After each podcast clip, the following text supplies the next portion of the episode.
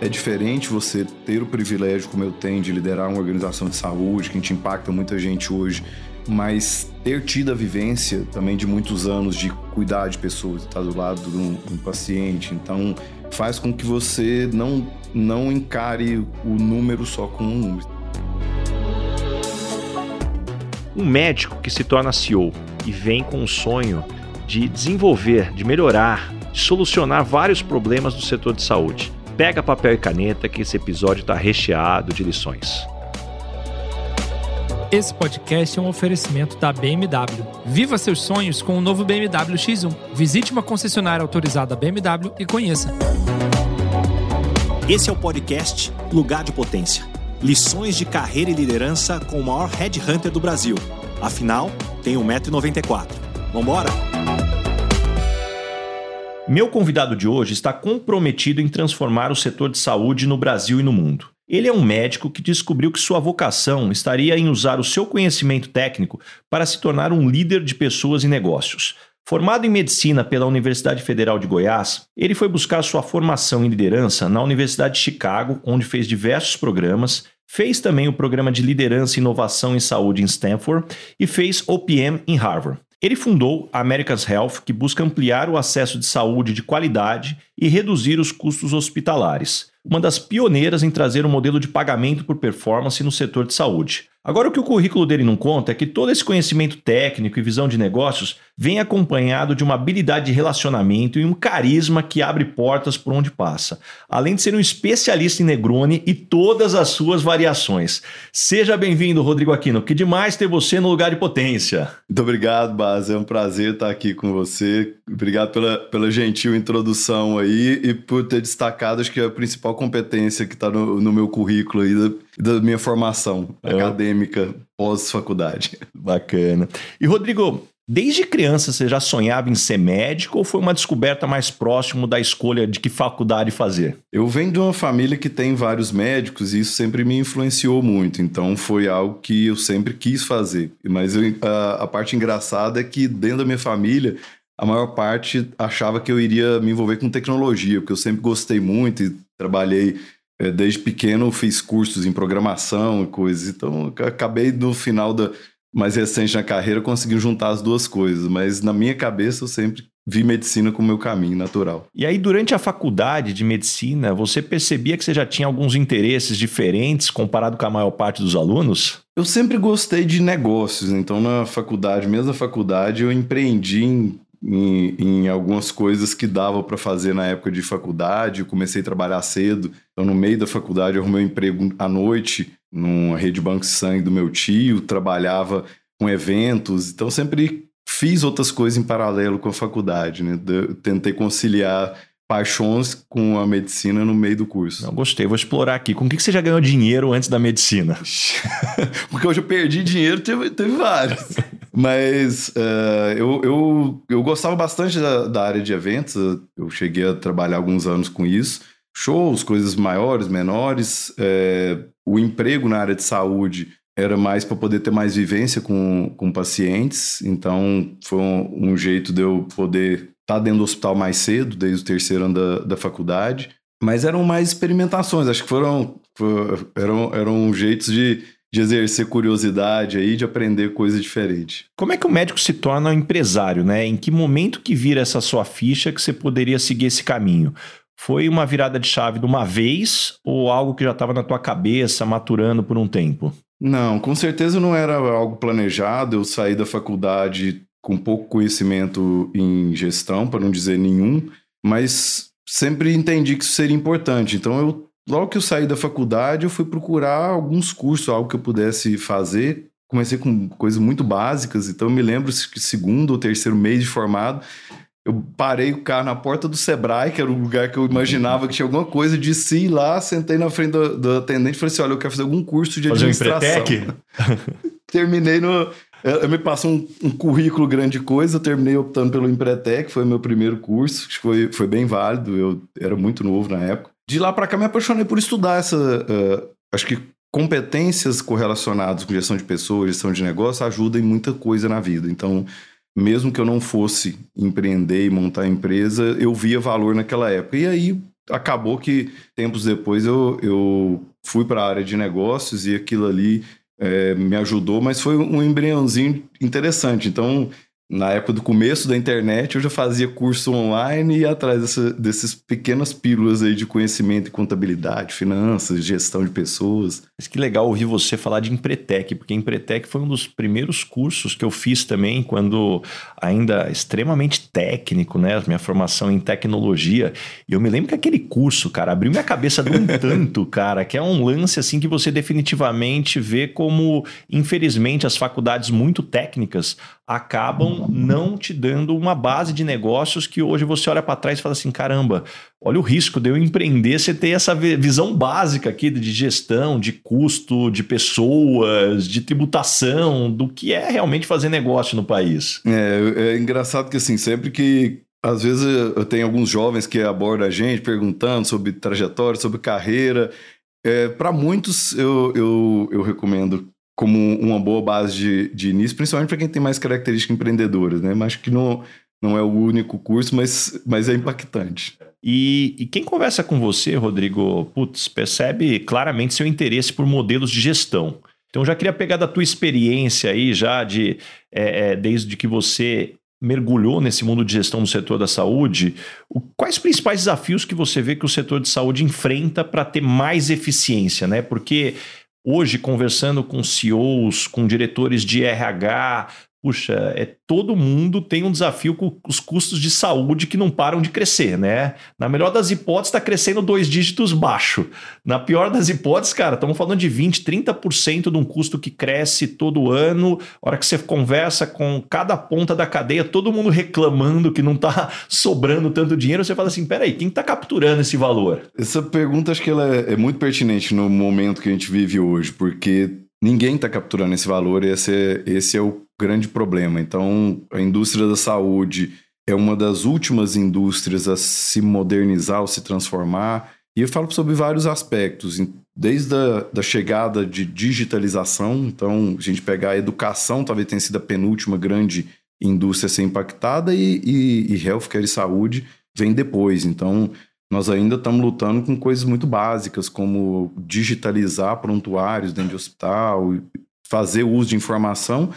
Isso é uma parte e que gera muito desperdício na cadeia. E uma outra parte são modelos, o como é desenhada a saúde no Brasil, segue muito o modelo americano, e lá esse problema é mais potencializado. Ele é um desenho perverso, que ele gera ineficiência de uma maneira quase que proposital. Então, a remuneração dos prestadores de saúde ela é desalinhada com quem paga, é desalinhada com quem consome.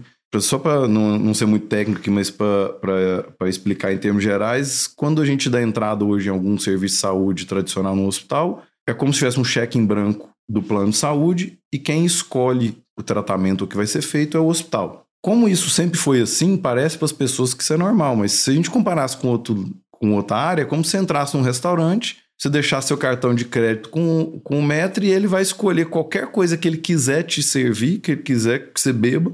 Se você gostar ou não de vinho, se você comer ou não um determinado prato, ele vai colocar lá. Se for um restaurante super bom e a pessoa for correta, provavelmente vai tentar atender seu melhor interesse. Então, tem ótimo serviço de saúde no Brasil que mesmo nesse modelo buscam eficiência, funcionam de uma maneira adequada. Mas você percebe que é fácil no modelo desse alguém, se você vai ganhar por quanto mais eu vendo para aquele cliente e eu decido o que, que ele vai querer, isso estimula superutilização e uma série de outros problemas. Então, a cadeia de saúde hoje, a gente vê ao mesmo tempo, isso é estranho, né, no jornal, plano de saúde tendo prejuízo, hospital tendo prejuízo, empresa reclamando aumento. E não é uma coisa só no Brasil. A física reclama do, do valor do plano de saúde também. É. Então, tá, tá errado. É um problema que não é do Brasil, é um problema global. E a solução para isso já vem sendo discutida há muito tempo. No Brasil, a gente está um pouco atrás. E, e quando a gente fala aí de novos modelos de remuneração ou novos modelos de negócio em saúde, é muito nessa direção. É essa a parte que precisa ser mudada, precisa alinhar melhor os interesses. Então, hospitais, médicos não são remunerados pelo desfecho, pela qualidade do que ele entrega no final. Se um paciente hoje pega uma infecção dentro do hospital, o hospital ganha mais dinheiro. Porque ele vai vender o antibiótico para tratar a infecção que o paciente pegou dentro do hospital. Isso é ilógico. Uhum. Na minha opinião, isso não, não... E na de muita gente da área de saúde, isso não deveria ser assim.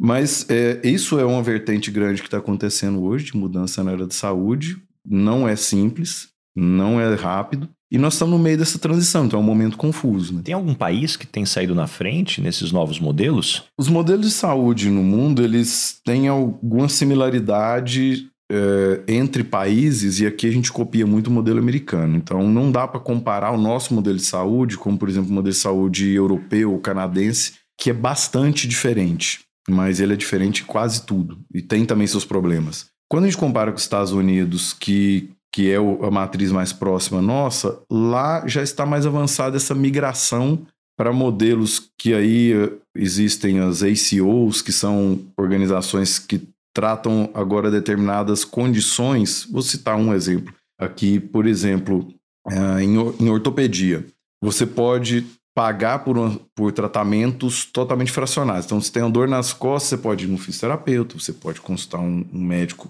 que seja mais conservador, você pode ir para um, para um determinado especialista que vai pedir um monte de, de exames e, e, eventualmente, indicar uma cirurgia para sua coluna. Se isso tudo não está integrado, a chance de ter desperdícios ou de má indicação de procedimento é grande. Quando você integra isso tudo numa cadeia só, nos Estados Unidos, parte das organizações já fizeram, isso está começando no Brasil, os planos de saúde começam a pagar agora para centros de excelência valor per capita pela população. Então, olha, eu tenho aqui dez mil pessoas, você vai cuidar de todas que tenham dor nas costas e você vai receber um valor pré-fixado com pequena variação mensal para cuidar de verdade da população, e nós vamos avaliar outros objetivos. Tempo de, de ausência do trabalho, felicidade dessa população e tal. E num contexto desse, provavelmente, essa organização vai escolher o que é melhor para o paciente. Não vai superindicar cirurgia, não vai... Então, são pequenos exemplos, tem vários aí que... Mas eles mudam muito o contexto e a forma como é feito saúde. E a dificuldade é que os grandes provedores hoje de serviço, toda a receita deles está tá num modelo tradicional e não é simples mudar. A gente viu isso acontecer com N indústrias, né? Então, mídia, não foram as grandes gravadoras que lançaram os streams. E por aí vai. Então, a disrupção em saúde, ela está começando. O que a gente está vendo hoje é uma pontinha do iceberg, vai ter muita coisa acontecendo. O meio do caminho é sempre confuso, é, mas eu acredito muito que em alguns anos a gente vai ter acessos ou produtos diferentes para a gente comprar em saúde. E quando você começou a tua explicação, você falou muito sobre a inovação, que o setor de saúde talvez foi o último grande setor aqui que está passando, do penúltimo, você comentou da educação. Quais são os desafios, né, ou talvez as oportunidades também, né, de implementar tecnologia em um ambiente tradicionalmente conservador? É, é grande, assim, a transformação digital e na, em toda a indústria, em toda empresa, ela é desafiadora. A minha convicção é que ela é uma transformação cultural. Então, a digitalização tem muito mais a ver com mudança de cultura do que com a implementação de alguma tecnologia em si. Acho que a tecnologia ela vem para coroar uma mudança que é de mindset, que é de cultura, que é de processo, é, mas ela não é simples. É um ambiente tradicional como de saúde, onde a gente tem, por um lado, profissionais muito capacitados, muito técnicos. Você pega um, um corpo técnico de médicos de uma determinada instituição, ao mesmo tempo são pessoas de autoconhecimento muito específico, que tem, uma, por natureza, uma postura mais conservadora com relação a essas mudanças. Então, torna um pouco mais desafiador, mas... é necessário, e acho que outras transformações como essa vão ajudar que a saúde torne mais inclusiva. Porque o problema do aumento do custo é que cada vez mais gente fica de fora, menos pessoas têm acesso. E num país igual ao nosso, que nós temos duzentos e tantos milhões de pessoas aqui e só cinquenta com plano de saúde, não dá para continuar aumentando o preço. A gente tem que ir numa direção oposta, tem que achar alguma forma de pegar esse pessoal que hoje não tem acesso, não consome saúde ou tem um acesso não adequado, e trazer para o outro lado, né? Essa, eu acho que essa é a grande transformação na saúde. E coisas como a digitalização só fazem sentido se for para levar a saúde nessa direção. E qual que é a tua visão, por outro lado, sobre o equilíbrio entre tecnologia e humanidade na área da saúde, né? Como é que você acredita que a gente pode, por outro lado, preservar a empatia, a conexão humana e um ambiente cada vez mais digital? Muita gente acha que tem um choque em relação a isso, né? Eu tenho um pensamento um pouco diferente. Eu, eu não acho que isso tira a humanidade ou a empatia. Eu acho que humanidade e empatia são qualidades que na área da saúde são ainda mais essenciais. A gente tem o privilégio, quem trabalha na área de saúde, de poder é, exercer isso, estar em contato com as pessoas, talvez num momento de maior vulnerabilidade, onde o ganho de você demonstrar uma atenção, um carinho é incrivelmente maior do que se tivesse num outro contexto. E que muitas vezes, pela rotina, pelo dia a dia, pelo... é puxado, é estressante, principalmente algumas áreas de saúde são demandantes. Então, às vezes, as pessoas vão perdendo isso ao longo do tempo. Eu posso te dizer que noventa e nove por cento das pessoas que entram para fazer algum curso na área de saúde, seja enfermagem, nutrição, fisioterapia ou medicina, tem alguma, alguma vocação para aquilo ali, alguma vontade de servir as pessoas. Então, quando você vê um profissional não sendo empático, não atendendo de forma adequada num hospital lá na frente, tem que entender assim, o que aconteceu no meio do caminho, né? Porque provavelmente essa pessoa, quando começou, não, não planejou, uhum. ou não, não achou que faria assim. E tecnologia, não acho que, que vem para romper essas coisas. Eu acho que é um canal a mais. Então aqui, ó, nós estamos tendo a chance de falar com, com mais pessoas. Mas é uma mensagem que a, a conversa é a mesma. Então, com tecnologia, a gente pode alcançar mais pessoas com saúde. Com tecnologia, a gente pode diminuir... Acho que todo esse estresse e o acúmulo de trabalho que, eu, que é um dos causadores dessa perda da, da empatia, do cansaço excessivo dos profissionais de saúde, há um, um excesso de trabalho burocrático hoje na saúde que não ajuda. Então, eu vejo tecnologia como uma chance da gente tirar a burocracia ou diminuir o, o desperdício de trabalho dessas pessoas e dar mais tempo para o médico que está ao lado do paciente, o enfermeiro está do lado da cama do paciente, ao invés de estar tá preenchendo uma papelada ou algo do tipo. Então tem aplicações boas e, obviamente, tem, tem chance disso também não ser... É, se a tecnologia vier para aumentar uma burocracia que já tem, não vai ajudar em nada. Né? Para você que é meu ouvinte aqui, não perca o meu livro Lugar de Potência, uma compilação de lições de carreira e liderança de mais de dez mil entrevistas, cafés e reuniões durante toda essa minha carreira de quinze anos como headhunter. Você encontra o link para o meu livro na descrição do episódio e no link da minha bio, no arroba Rick Basaglia. É, eu gosto muito da tua abordagem aqui refletindo, acho que ela vale para a educação também, se você for olhar, né?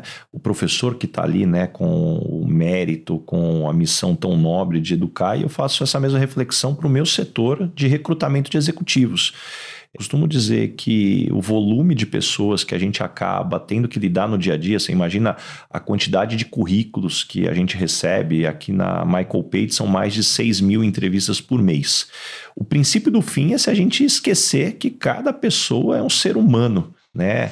Que vem é, é, com uma expectativa, que tem suas ambições, os seus anseios profissionais, né? Se eu começar a achar que agora cada contratação é boneco A na empresa B, boneco C na empresa D, esquecer que cada pessoa que vem fazer uma entrevista, ela conta para pelo menos cinco pessoas que ela está fazendo aquela entrevista, e depois a frustração, a hora que ela fica sem um feedback, ou quando é, essa pessoa não tem o tratamento adequado, isso que eu estou falando de carreira, né? Você na área de saúde, então, né? Isso é potencializado ao extremo. E é isso que talvez eu quero puxar agora, é, na tua experiência, falando da sua preparação para ser um C E O, né? O que, que ser um médico influenciou na sua abordagem como C E O, né? Quais as habilidades e perspectivas únicas que talvez você traz para o mundo dos negócios devido à sua formação médica? Engraçado que eu só muito tarde na minha carreira fiz essa reflexão, mas muita coisa. É, eu acho que, que me impacta até hoje. Por um lado, acho que as relações humanas, então é diferente você ter o privilégio, como eu tenho, de liderar uma organização de saúde, que a gente impacta muita gente hoje, mas ter tido a vivência do, também de muitos anos de cuidar de pessoas, estar do lado de um, de um paciente, então faz com que você não, não encare o número só como um número, você entende que ali tem pessoas, tem necessidades, tanto as pessoas que estão trabalhando para poder atender esses pacientes, quanto o paciente em si que está ali. Então, as, isso influencia em tomadas de decisões na, na empresa. Uh, eu tenho uma alegria muito grande da gente ter uma cultura na empresa que acabou é, indo nessa direção. Então, vários exemplos de líderes que tomaram decisões relevantes na, na empresa priorizando o paciente, ainda que isso gerasse algum ônus a mais, algum, uh, uh, algum obstáculo de curto prazo, mas com certeza foi, foi a decisão certa, então acho que isso me ajuda muito. E na parte mais técnica, eu acho que a formação médica, ela não ajuda na parte de gestão de pessoas, de liderança, porque o, o profissional médico, ele é formado para ser um autônomo, para tomar suas decisões sozinhos. Então, depois se aprender a trabalhar em equipe é um desafio, mas por outro lado, o processo de tomada de decisão é tudo que você faz a medicina inteira, né? É aprender a diagnosticar um problema e tratar um problema, diagnosticar um problema e tratar um problema. Então, ah, lógicas, técnicas de gestão, que você desceu os cinco porquês e na causa raiz de problema, são coisas que, que a faculdade de medicina te ensina de outra forma. Falando sobre decisões, como é que você lida com o medo do fracasso ou da tomada de decisão errada, que todo líder, hora ou outra, fica com aquele anjinho ou diabinho na cabeça, né? Você tem alguma filosofia ou prática que ajuda a lidar com essa incerteza e superar o desafio? É, um dos valores da nossa empresa, são, são três, um dos valores é comportamento empreendedor. Isso tem muito a ver com o que é real lá que acontece. E isso tem muito a ver com a minha história de vida. Então, o empreendedor é aquele que costuma sempre enxergar o copo meio cheio, né? Eu poucas vezes lido com, com o fracasso com este ponto de vista. Acho que muito cedo, uh, e a gente aplica muito isso lá, é, muito cedo aprendi a entender que o, até no, o fracasso é uma chance de se aprender, se você utilizar ele, ele corretamente. Então, o não tomar uma decisão costuma ter um custo maior do que tomar uma decisão. Eu acho que a gente tem que aprimorar ao longo do tempo a nossa capacidade de avaliar riscos. Isso ajuda demais. Mas todo mundo vai errar. Nós vamos errar muito. E muitas vezes durante o, o caminho. Acho que a gente não pode tomar risco quando são coisas muitíssimo sérias. Você tem que ter um pouco mais de, de paciência para analisar. Mas a gente tem uma cultura lá na, lá na Americas Health que é, que é muito de aprendizado e de fazer as pessoas podem, são estimuladas a tomar risco e a, se acontecer o erro, aprender e fazer de novo. Então a gente tem um braço lá que é só de software, de tecnologia, só nasceu e cresceu porque tinha essa, essa cultura de testar coisas e, e ir fazendo. Então o, o mais importante acho que aí é aprenda ao longo do tempo como que você acessa melhor uma análise de risco, decide rápido, se for errar, erra rápido, aprende rápido, faz de novo e aí vai. Você sabe que agora, escutando você falar, me lembrou, puxa, novembro do ano passado a gente teve a oportunidade de estar lá em Nova York lá e escutar o Ray Dalio, cara, e ele tava, além de tomar Negroni, a gente teve bastante conteúdo bacana, mas ali com o Ray Dalio foi muito legal, isso me marcou, ele falando que a hora que você passa por uma adversidade, um perrengue, é algo muito difícil, né, se você colocar, né, adversidade mais reflexão é evolução. A diversidade so, sozinha é só perrengue. Então, acho que o elemento de colocar na conta essa reflexão para entender o que você pode aprender, porque só a dor sem reflexão é perrengue, aí não, não faz sentido. Aí é só custo. Ah, com certeza. Eu acho que talvez seja um dos grandes papéis da, de, dos líderes no dia de hoje, né? Quando a gente fala de mudanças muito aceleradas em todas as áreas, a nossa está passando por mudança, como a gente já falou, a gente... Colocar uma cultura, ou criar de verdade a liberdade para as pessoas testarem e aprenderem sem ser penalizadas por isso é o que vai fazer sua organização ter condição de adaptar e evoluir. Organizações hoje em dia que não conseguem se adaptar e evoluir pode ser, ter o tamanho que seja, tão fadado ao fracasso. Então, é, eu, eu acho que isso é um imperativo para nós todos, uma reflexão que, que a gente tem que virar essa chavinha e... abrir mais espaço para o erro não proposital e para o aprendizado que vem com ele.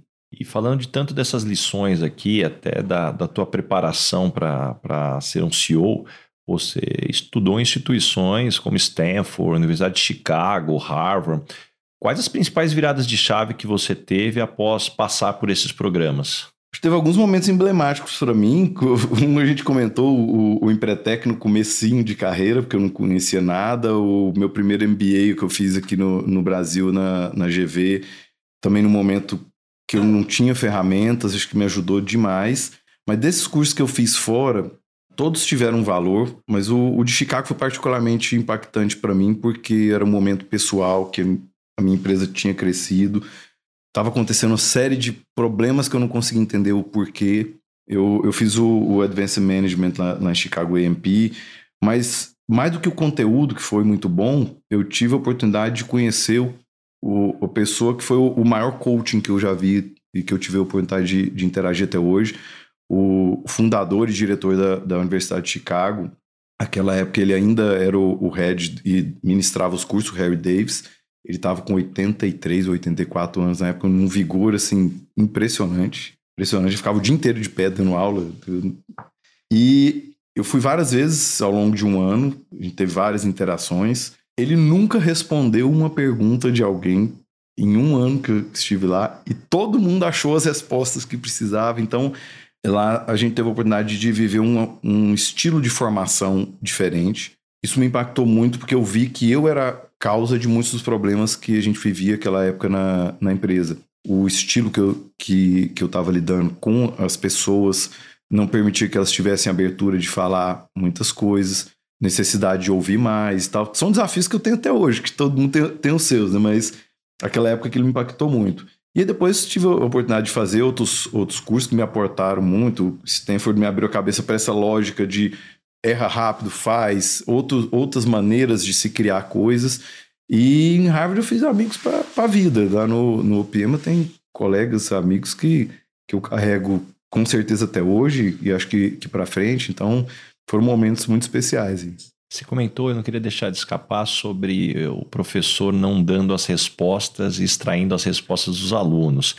Acho que conta um pouquinho mais desse, desse framework que você conseguiu aprender e que você busca implementar, porque eu acho que esse é o desafio de todo líder atarefado, que para justamente se ver livre das pessoas que estão ali com uma enxurrada de dúvida, uma dúvida, um monte de pergunta, lá dá a resposta para tentar seguir ali com a agenda, só que isso daqui traz, né? Pô, você não desenvolve, você não, não extrai o melhor das pessoas. Conta um pouquinho sobre isso. É, quem me conhece muito sabe que esse ainda é um desafio que eu, que, que eu carrego até hoje, né? Por, eu, eu acho que quem está num, num papel de liderança, quanto mais você progride na sua carreira, acho que essa é uma responsabilidade maior. Porque o resultado que a gente vai conseguir entregar cada vez está mais distante da nossa habilidade individual e mais correlacionado com a qualidade do time que a gente consegue atrair, desenvolver, reter. Mas é muito difícil quando a gente ainda está linkado a uma atividade da onde você tem conhecimento técnico. Então, eu trabalhei muitos anos como, como médico dentro e fora da, da, da nossa empresa. Muitas vezes, problemas que o pessoal traz são coisas que eu já vivi. E como você falou, o dia é corrido, é atarefado. Quando você sabe ou acha que sabe alguma resposta, o mais fácil você fala, faz isso, não faça aquilo. Mas não é o melhor. Né? E, e lá, e, e com essas interações lá, eu tive a oportunidade de, de conhecer esse outro jeito de fazer. Eu acho que se a gente trouxe para a nossa empresa pessoas capacitadas e boas, e essa é a primeira coisa, acho que você tem que ter certeza que você tem pessoas boas e que compartilham seus valores. Mas se isso é uma verdade, essas pessoas provavelmente sabem a resposta também, ou têm condição de chegar nela. A diferença é que se você ajudar que elas criem a solução, elas vão sair dele cem vezes mais engajadas em entregar a solução versus falar, faça determinada coisa. Porque a pessoa às vezes pode não te dizer que não concordou, não compreendeu, vai sair dali, não vai fazer, vai fazer sem a paixão.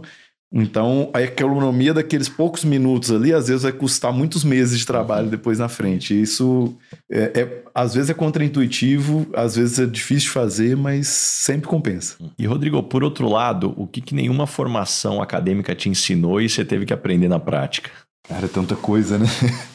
Eu acho que também vem com, com relação à gestão de pessoas. Então, apesar de ter tido a oportunidade de estudar bastante coisa sobre o tema e frequentar muitos cursos de liderança que teve, tiveram um grande valor para mim, nada compara a prática de você ter os desafios e, e passar por grandes provações ou grandes desafios junto com o seu time. Então, acho que são os momentos de crise que te ensinam muito. Sejam crises dentro do seu próprio negócio, porque a empresa vai mal, porque tomou uma decisão sua ou, ou, ou de terceiros te, te levar a isso, ou conjecturas como o mundo inteiro passou por, por grande crise recente. Então, eu acho que por mais que você estude a vivência desses momentos ela é muito especial se você souber aprender com ela. Então, N situações que todos nós vivemos que ninguém poderia antecipar e não está escrito em nenhum livro que queira para poder fazer. Então, a, e aí eu volto àquela, às habilidades mais básicas. Então, se você é capaz de aprender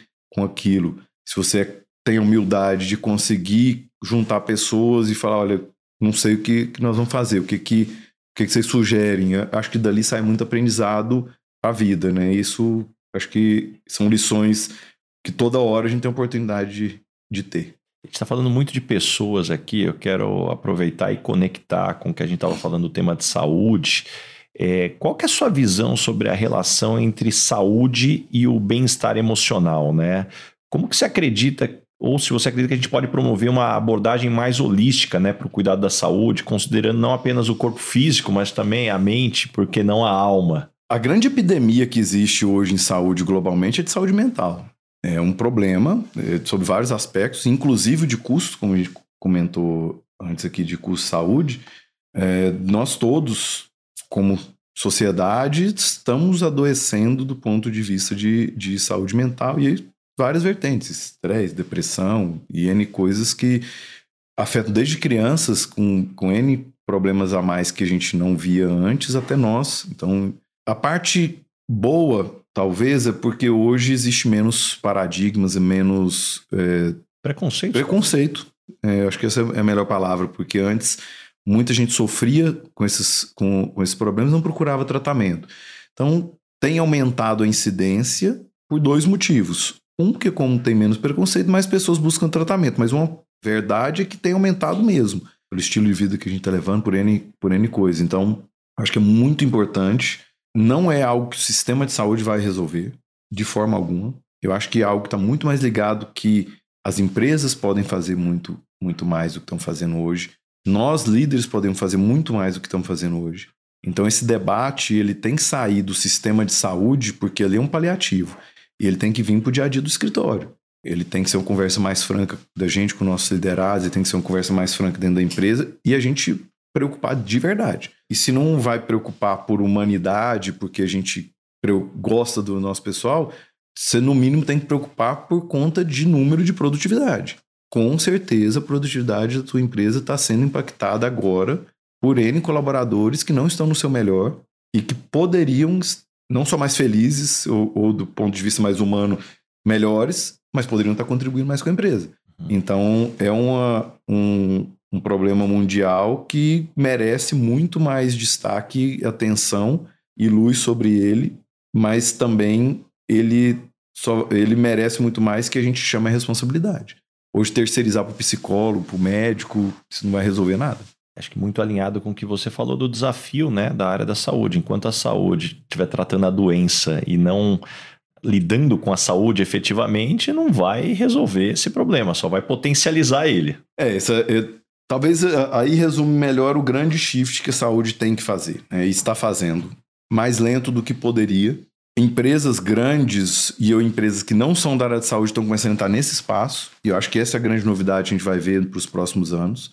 E eu estou falando desde gigantes de tecnologia a empresas startups. É mais fácil para que elas criem um modelo novo, como foi mais fácil em outras indústrias, mas não é impossível para que as empresas que estão no setor façam isso também. Então, eu acho que, que nós vamos ver um misto de colaboração, de, de coisas. Saúde é difícil, tem muita peculiaridade e é até en, engraçado porque todo mundo fala isso das suas próprias indústrias, né? Mas é, só para exemplificar, coisa de quatro, cinco anos atrás, a Amazon, J P Morgan... Walmart fizeram joint venture e montaram um plano de saúde para seus próprios funcionários que tinham a ambição de revolucionar esse mercado e depois de expandir para outros. Então, você vai falar que J P Morgan, Amazon e, e Walmart faltava dinheiro, gente tecnologia, gente inteligente, inovação, talentos. Três anos depois eles fecharam as portas e desistiram, porque era um problema muito maior do que eles anteciparam. Era... A ponto do tratar de verdade o paciente era, era uma complexidade diferente e eles não conseguiram fazer algo tão impactante.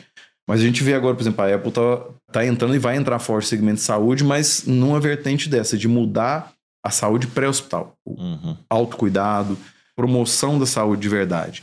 E particularmente acredito muito nisso, a gente tem feito muitas iniciativas nessa área. Eu acho que é para onde os planos de saúde deveriam ir. Plano de saúde é plano de doença. Tá? Eu, não, eu não conheci ainda uma pessoa que tenha feito uh, essa pergunta. No, no, no, vou, vou te fazer ela.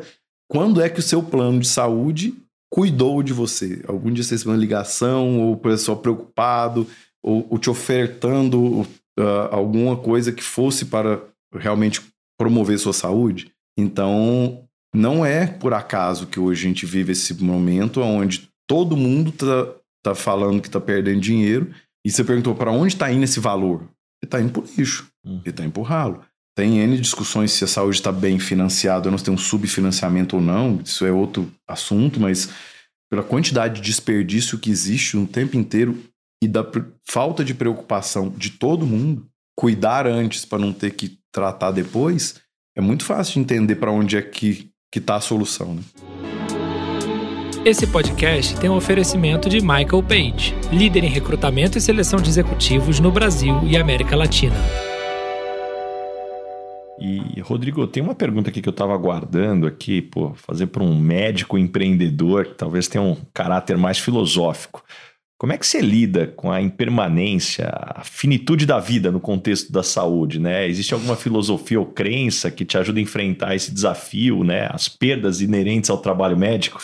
Cara, assim, a gente convive muito mais do que qualquer área com, com essa realidade e é confrontado muito cedo, né? Então, particularmente, no, no, durante todos os anos que eu trabalhei, minha paixão sempre foi medicina de urgência, terapia intensiva.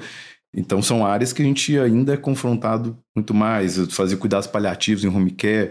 Então, você tem... Você tem é, é, essa realidade é muito dura e a gente, muito cedo, é colocado frente a ela. Quando a gente fala de, de crenças, muitas pessoas têm crenças variadas. Eu, eu acho importante tê-las. Para mim faz muita diferença. Então eu venho de uma família que tem muita religiosidade e tal. Isso moldou muito coisas que eu acredito, desde filosofias de trabalho. Eu acho que é muito mais importante a gente, do ponto de vista mais prático, com saúde, a gente começar a ter mais compreensão e aceitação. Sim, nós vamos envelhecer. Sim, nossos... pais e entes queridos vão adoecer. Eu acho que é mais importante a gente tentar pensar no que, que a gente pode fazer, como a gente pode aproveitar hoje. Eu acho que todo o, o, grande, o grande impacto, talvez, que muitos de nós temos com a finitude é porque a gente deixa para pensar nela só na, no last mile, ali, na, na hora que tem menos coisa para a gente poder fazer. E aí talvez venham sentimentos que não são bons. É, eu acho que eu aprendi muito, muito mesmo com muitos pacientes meus, é, muitas histórias aí maravilhosas de gente que passou por, por momentos difíceis, doenças muito, muito difíceis, mas que enfrentaram, assim, vou dizer com alegria, mas com a energia e com, com a forma de ver a vida que chocante até. É, então, assim, eu tive a, o privilégio, né, de, de conviver com muita gente assim, que me ensinou muito. E eu tento carregar um pouquinho disso, então acho que é, é a gente tentar equilibrar um pouco, viver um pouco melhor, um pouco mais, estar perto das pessoas que a gente gosta, do ponto de vista pessoal, que certamente vai ajudar lá na frente. E do ponto de vista do, dos pacientes, o que a gente procura é, dar para todos os nossos pacientes, é, a gente tem uma cultura, eu falei que a gente tem três valores, lá citei só um, mas, mas lá é inovação contínua, comportamento empreendedor e todos pelo paciente. Isso são valores desde o começo da, da empresa, então tudo que a gente faz de verdade é em torno do, dos nossos pacientes. A gente tem N programas bacanas aqui. É, um dos que eu gosto muito é, é o de celebração de alta. Então, a gente, o principal indicador que a gente mede lá de performance dos executivos, toda a empresa, de todo mundo, impacta bônus, é vidas salvas. São as pessoas que a gente dá alta dos nossos hospitais. E tem celebrações. Então, sempre teve, né? Eu, eu achei muito bacana na época da Covid. Muito, a gente viu algumas coisas acontecendo nisso, mas a gente faz isso há muitos anos. Então, acho que uma, do ponto de vista de, de empresa e de, de médico, a gente tenta honrar a luta dessas pessoas aí, dar conforto para as famílias que, infelizmente, uh, a gente não, não consegue é, sucesso nos tratamentos. Do ponto de vista pessoal, acho que a crença e a religiosidade ajudam sim, ajudam muito, mas eu acho que, vai, que ajudam igualmente ou mais é isso, é você levar menos Menos coisa para discutir no fim da vida. E falando sobre esses aprendizados, aí você falou muito do hoje, né, do equilíbrio. Como que você lida, né, com o equilíbrio entre demanda profissional e estar presente, disponível, família, cuidar de você mesmo?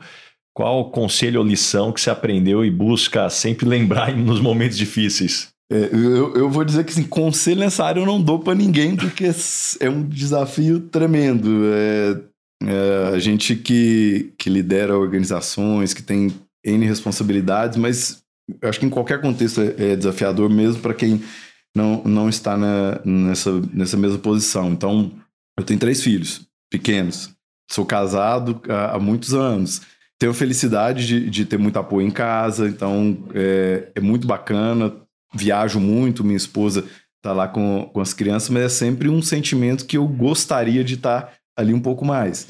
E eu tento equilibrar isso com N coisas. Acho que, o que, no, o, o que me ajuda muito é ter encontrado muito cedo um senso de propósito e acreditar muito, de verdade, assim, no, no, no porquê e no que, que a gente está fazendo, mas e, mais ainda no porquê.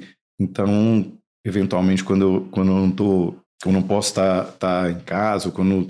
Não é, só, não, é, não é só família. Amigo reclama, pô, você tá sumido, você não, você não, não, não sai mais com a gente. O meu pai e minha mãe reclamam que você não passa aqui em casa. A gente tá devendo pra todo, todo mundo. mundo. Eu, eu sempre, você, você tá olhando, poxa, eu, tô, eu, eu precisava estar tá aqui, tá aqui, tá aqui, tá aqui. Se eu pudesse estar tá em dez lugares, seria uhum. o ideal, né?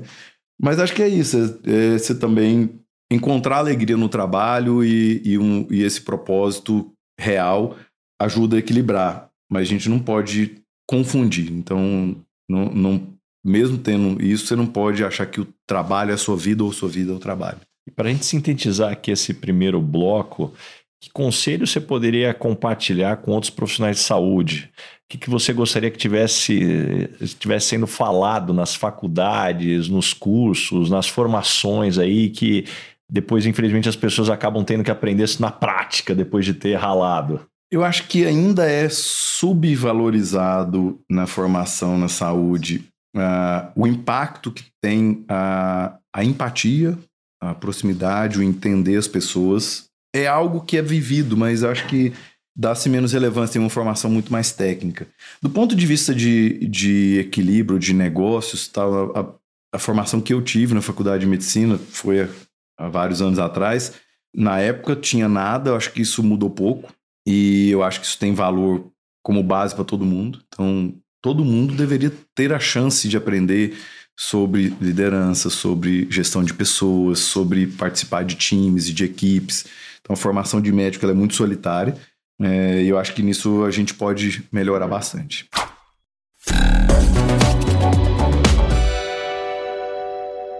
E, Rodrigo, chegamos agora no momento Headhunter. Qual que é a pergunta que você sempre faz nas entrevistas para contratar alguém para o seu time? A coisa de cinco anos atrás, talvez, a gente fez uma grande mudança de formato e que impactou em, em algumas coisas que, que a gente pergunta lá. Mas o, o principal de formato é que a gente decidiu de verdade contratar por valores e por princípios. Um, um pilar. Então, a gente setou ferramentas de tecnologia que a gente usa para isso, a gente modificou o formato e para todo cargo de liderança a gente tem que passar por, por, por, um, por um comitê temporário que é formado sempre necessariamente por pessoas que são daquela área do que a pessoa está sendo contratada e de pessoas que não tem nada a ver. Então, não é raro, não, não, é, não é hipotético, por exemplo, na, na nossa empresa... Um gerente financeiro está sentado enfermeira na banca de contratação dessa, dessa pessoa, que obviamente não tem como avaliar as habilidades técnicas, mas são para uh, avaliar. Essa pessoa tem fit com os nossos valores, essa pessoa vai se encaixar dentro da cultura que está aqui. Porque a gente tem muita gente boa, então o que, que eu não pergunto, eu evito. Hoje em dia, eu, eu discuto muito pouco sobre habilidades técnicas, eu acho que o que está no currículo já está lá escrito. E eu procuro entender do background dessa, dessa pessoa que está ali, o quanto ela tem capacidade de aprender, o quanto ela tem capacidade de se adaptar, porque se a gente tem uma cultura de empreendedorismo e mais ágil, dificilmente a pessoa que, que não tem esses valores vai conseguir se adaptar. Não significa que ela não seja boa, mas talvez para aquela cultura não vai ter fit. E que tipo de pessoa não dá certo trabalhando com você? Cara, comigo, pessoalmente, eu vou dizer assim, eu não sou um cara fácil de lidar no, no, no, no dia a dia, porque, eu, assim, eu, eu, eu, eu sou exigente e, e, e tenho um, me cobro muito e acabo cobrando nossos, da, dos nossos times, que eu, eu sempre tenho esse senso de urgência muito. Eu acho que é importante as coisas que nós estamos fazendo, então, por isso, eu acho que a gente tem que fazer elas, elas rápido. Então, pessoas que não tenham proatividade e essa vontade de fazer e de resolver, tem muita dificuldade de trabalhar comigo, e eu tenho muita dificuldade de trabalhar com esse perfil de pessoas. Pessoas que podem não ter as respostas, mas que têm essa vontade de fazer e essa vontade de resolver e proatividade, eu prefiro, eu prefiro mentorar, ensinar ou, ou lidar no dia a dia, do que às vezes alguém genial, muito técnico, mas que não tem essa, esse mesmo é, comportamento. E o que, que você gostaria de perguntar pro Basa Headhunter? Cara, eu, eu gostaria, Basa, de, de saber uma coisa. E aí mais no, no, no, na nossa área de saúde. A gente está vivendo uma transformação muito grande, como a gente falou aqui, de, de saúde. Você está vendo uma mudança de perfil de pessoas que estão entrando ou que querem entrar na área de saúde? Dadas as coisas que a gente conversou aqui, você acha que tem ou vai ter mais espaço para um perfil diferente profissional na área de saúde do que a gente tem hoje? Ótima pergunta, e eu acho que eu poderia começar dizendo que é o desafio primeiro da gente entender que a área de saúde é uma área muito grande, então talvez até olhando aqui para a forma como a gente recruta, a gente é organizado, a gente tem uma divisão que recruta especificamente para a área da saúde, a gente tem um pilar que recruta somente para a indústria farmacêutica, depois outro pilar para medical devices, depois olhando para serviços, onde entra laboratórios, planos de saúde, hospitais. E o que a gente nota é que principalmente o setor de serviços passa por uma transformação, né? A quantidade de aquisição, de fusão, né? Acho que é, não tem muita escolha quem está nesse setor. Ou está ou tá se fortalecendo para não ser engolido, ou está se preparando para ser vendido, ou está se preparando para comprar. Se você não estiver olhando para um dos três pontos, você ali no meio vai ficar à deriva e vai ser um problema. Agora, historicamente, é um setor que formou pouca gente. Se você for olhar, é, é, quando você fala de gestão, você, por não ter formado tanta gente, não ter trazido tanta gente de outros setores, você tem as pessoas muito viciadas naquela história, naquele modelo. E agora a gente começa a ver é, um movimento de se dar é, a oportunidade de trazer pessoas de outros setores. E é incrível como todo setor tem um pouco dessa característica. Você pensar no setor automotivo, não, trazer alguém fora do setor é loucura. Não, mas o meu setor de telecom, nem pensar. Não, mas o setor de banco, serviço financeiro é regulamentado. Então, se você olhar, cada setor vai ter essa sua justificativa. Agora, como é que a gente vai mudar com pessoas que só pensam da mesma, da mesma maneira? É claro que vai ter um trabalho técnico, a pessoa precisa ter uma formação, ter uma regulamentação, e ninguém está falando disso. Mas quando você fala de modelos, efetivamente, eu vejo ainda uma velocidade muito baixa e acho que talvez teria uma oportunidade. Você pega a indústria farmacêutica, puxa, o modelo de representantes, né? O custo, a forma de se fazer gestão num modelo como esse, pô, será que é efetivamente o, o melhor modelo? Então, acho que tem muita coisa para acontecer nesse setor. Cara, genial. Eu, a gente pode explorar um pouquinho mais isso, que eu me lembrei de, de, um, de uma coisa acho que, que muito relevante. Que eu concordo contigo, não tem como a gente transformar uma, uma indústria sempre com o mesmo perfil de pessoas, com a mesma formação para essas pessoas e querer, no final, ter coisa diferente. Aquela lógica de vou, vou insistir fazendo o que, eu, os que eu sempre fiz, esperando resultados diferentes. Isso vai acontecer, né? E, e lá, desde muito cedo, na, lá, lá na, na Américas, a gente optou por trazer muita gente de fora da área da, da saúde, mas de fora mesmo. Então, a gente tem um programa de trainee lá que atrai muitos jovens talentos, então a gente tem cerca de dois mil candidatos por semestre lá, para quatro, cinco vagas que a gente abre. E apesar de não ser fechado para pessoas da saúde, todos os trainees, que, ele é aberto para qualquer área de formação, qualquer uma. E os melhores trainees que a gente teve até hoje, que hoje são diretores na empresa, que a gente colocou para dentro, desenvolveu e tal, são engenheiros de N áreas e que buscavam um propósito. Então, tiver, tinha uma formação muito sólida, uma, uma contribuição a dar em áreas distintas, mas buscavam uh, fazer algo diferente. Na nossa parte de, de inovação, foi muito importante a gente abrir um braço de tecnologia, que virou um negócio relevante para a gente, mas mais do que isso, expôs a gente a, a, a várias coisas. Então, hoje a gente financia pesquisas em universidades, e a gente traz esse, esse pessoal, convive com, com, com, com o nosso pessoal, com os nossos médicos. Então a gente faz squad de inovação com médico, enfermeiro, com, com um cara que é doutor em I A, com um desenvolvedor, um designer. Ele sai coisa maravilhosa, né? Às vezes sai loucuras também, mas, mas eu acho que, que essas são as sementinhas que de fato podem trazer alguma, alguma mudança. Eu acho que quando todos nós na saúde baixar um pouco mais a guarda e abrir para a entrada de mais excelentes profissionais de outras áreas que vão poder contribuir. Então, as perguntas que a gente sempre se faz lá na Americas Health, assim, beleza, qual é o ensinamento? Como que a gente poderia vender o nosso serviço de uma maneira diferente, mais clara para o público, que as pessoas conseguissem entender saúde e comprar de forma direta, como o varejo faz?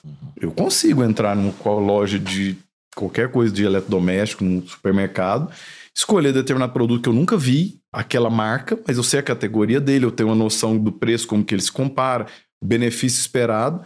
As pessoas não conseguem entrar no hospital ou numa clínica e comprar um serviço de saúde hoje, dessa forma, porque é muito difícil entender, comparar.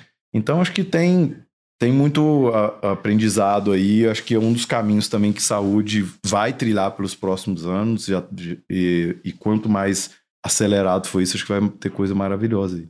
E, Rodrigo, chegamos agora no momento Dona Ângela aqui com um pouco mais de humor. Complete a frase. Eu sou esquisito por quê?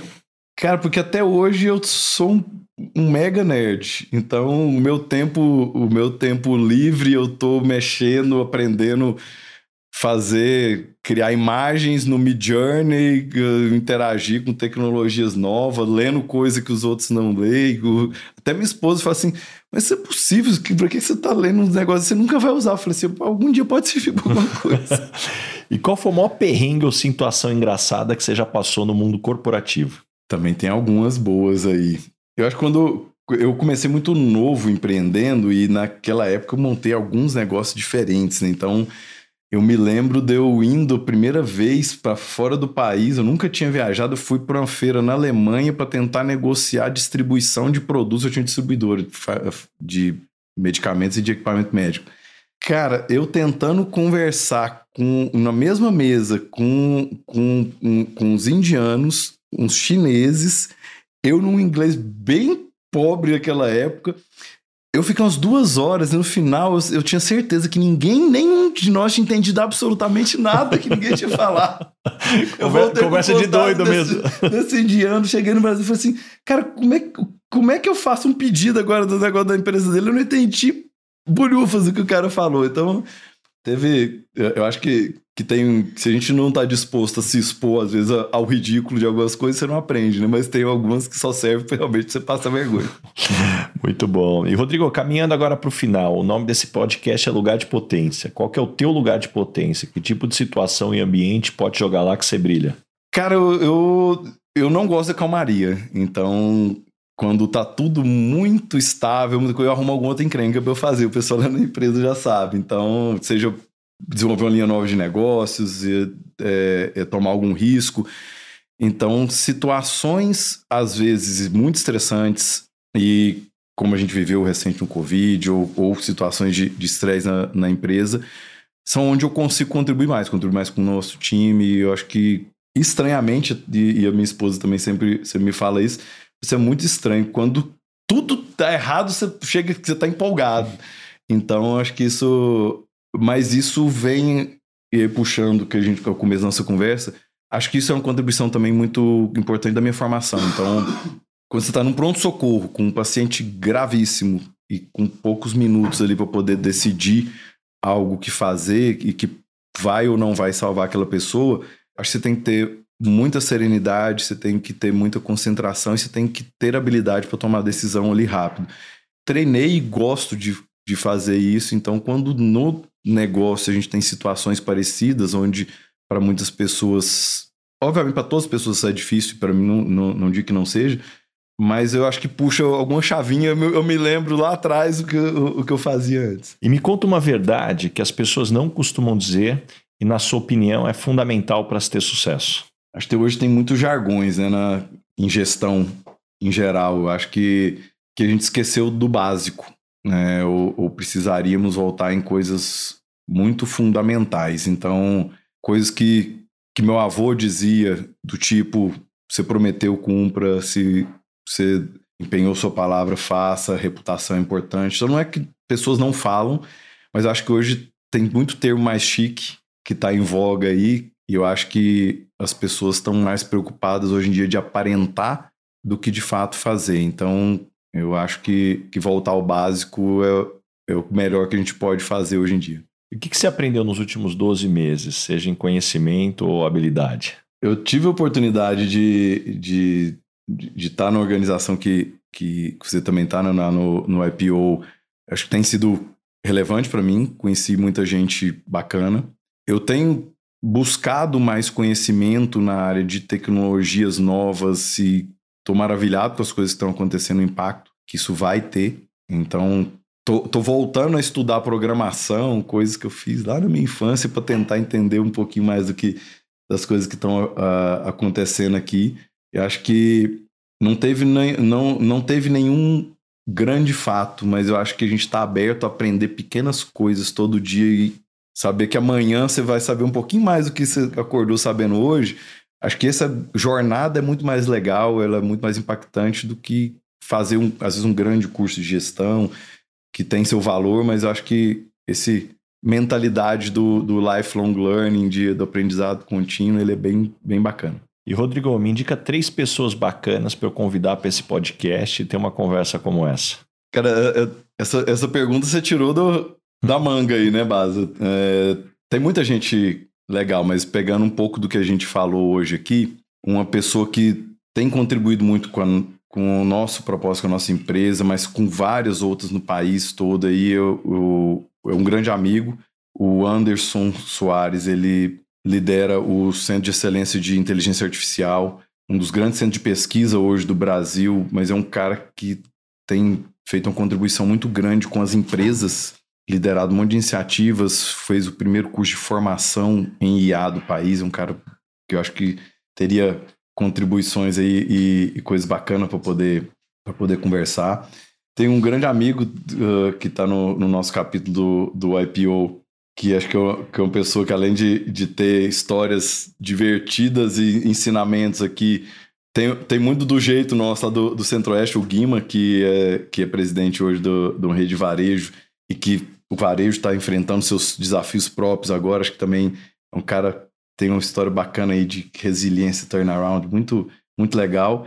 E a gente se envolve muito em projetos de impacto, em projetos que tenham chance de, de ter alguma, alguma transformação de verdade. Nós estamos em um projeto agora maravilhoso, que tem potencial aí de, de, de transformar tratamento, diagnóstico de câncer para mulheres e ter um foco nas periferias. Eu acho que, que é um, um projeto que me encanta, e a pessoa que começou isso e que é meu sócio hoje lá, o Otávio, ele é um cara que fez O P M comigo, ele é presidente do maior fabricante de equipamentos radiológicos aqui no país, mas é um, um cara que acho que pode contar um pouquinho dessa, dessa história aí de, de impacto em saúde e de como que a gente pode democratizar um pouquinho mais a, a nossa área. Muito bom, que lista, hein?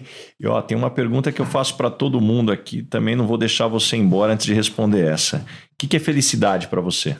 Cara, felicidade para mim tá nas coisas simples. Para muita gente, né? Mas demora para a gente, de fato, às vezes internalizar isso. Então, felicidade para mim hoje é estar tá num lugar tranquilo, com a minha família, com, brincando com, com as minhas crianças. E por um outro lado é realização de, de ver um, um, um trabalho que a gente começou ou, ou, ou alguma coisa realmente criar impacto ou caminhar sozinho. Porque também é igual criar filho.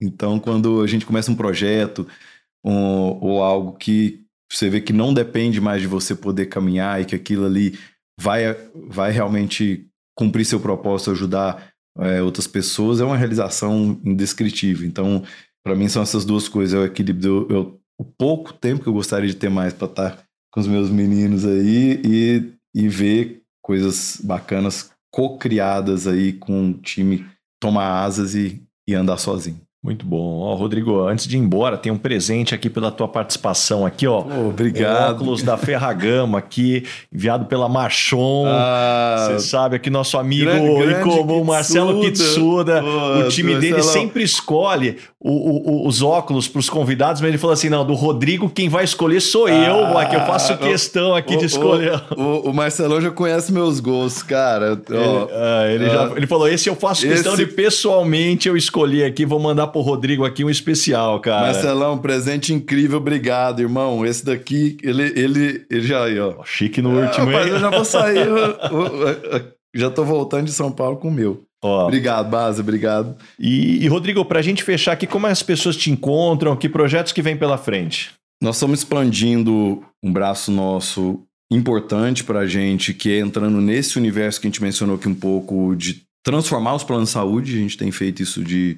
de duas formas. A gente tem uma empresa de software que faz transformação digital para operadores de saúde e faz operação parcial desses sistemas e processos para eles. Então, isso é um projeto que eu acho super importante hoje pra, pelo momento que a gente está vivendo. A gente tem vários cases bacanas. A gente está entrando nesse universo de realmente mudar é, é, algumas, uh, algumas operadoras, atender diretamente pacientes em, algum, em alguns mercados. E o último projeto grande que eu me, que eu me envolvi, que tem me, me encantado muito, é esse projeto que eu te falei que tem uh, um grande potencial de, de impacto aí. As coisas todas que a gente faz na, na Américas têm propósito, tem impacto social. Tenho curiosidade, nós somos a primeira B Corp de saúde do Brasil, uh, certificamos lá atrás. Ainda tem poucas empresas B certificadas na área de saúde, está aumentando, bem legal isso. Mas esse projeto que, que visa democratizar acesso ao diagnóstico de câncer nas comunidades, nas periferias, nas regiões mais afastadas, é algo que pessoalmente eu estou começando a dedicar bastante tempo aí. Então, é, nós, nossa empresa atua hoje em, em vários estados do Brasil. Estamos sempre em busca de pessoas que possam e queiram contribuir, que tenham esse D N A aí de comportamento empreendedor, de, de inovação e que queiram ajudar a mudar um pouco como saúde funciona hoje. Muito bom, Rodrigo. Adorei, adorei, adorei. Obrigado mesmo. Eu tenho certeza que todo mundo que nos escutou até aqui saiu com páginas e páginas de anotações aí, vários insights, várias lições. Obrigado por abrir tua agenda aí. Eu soube que você já está em São Paulo aqui, já te puxei aqui. Pô, que papo bacana. Muito obrigado mesmo. Eu que agradeço, Baza. É sempre um prazer estar com uma, um grande amigo aqui, poder falar com...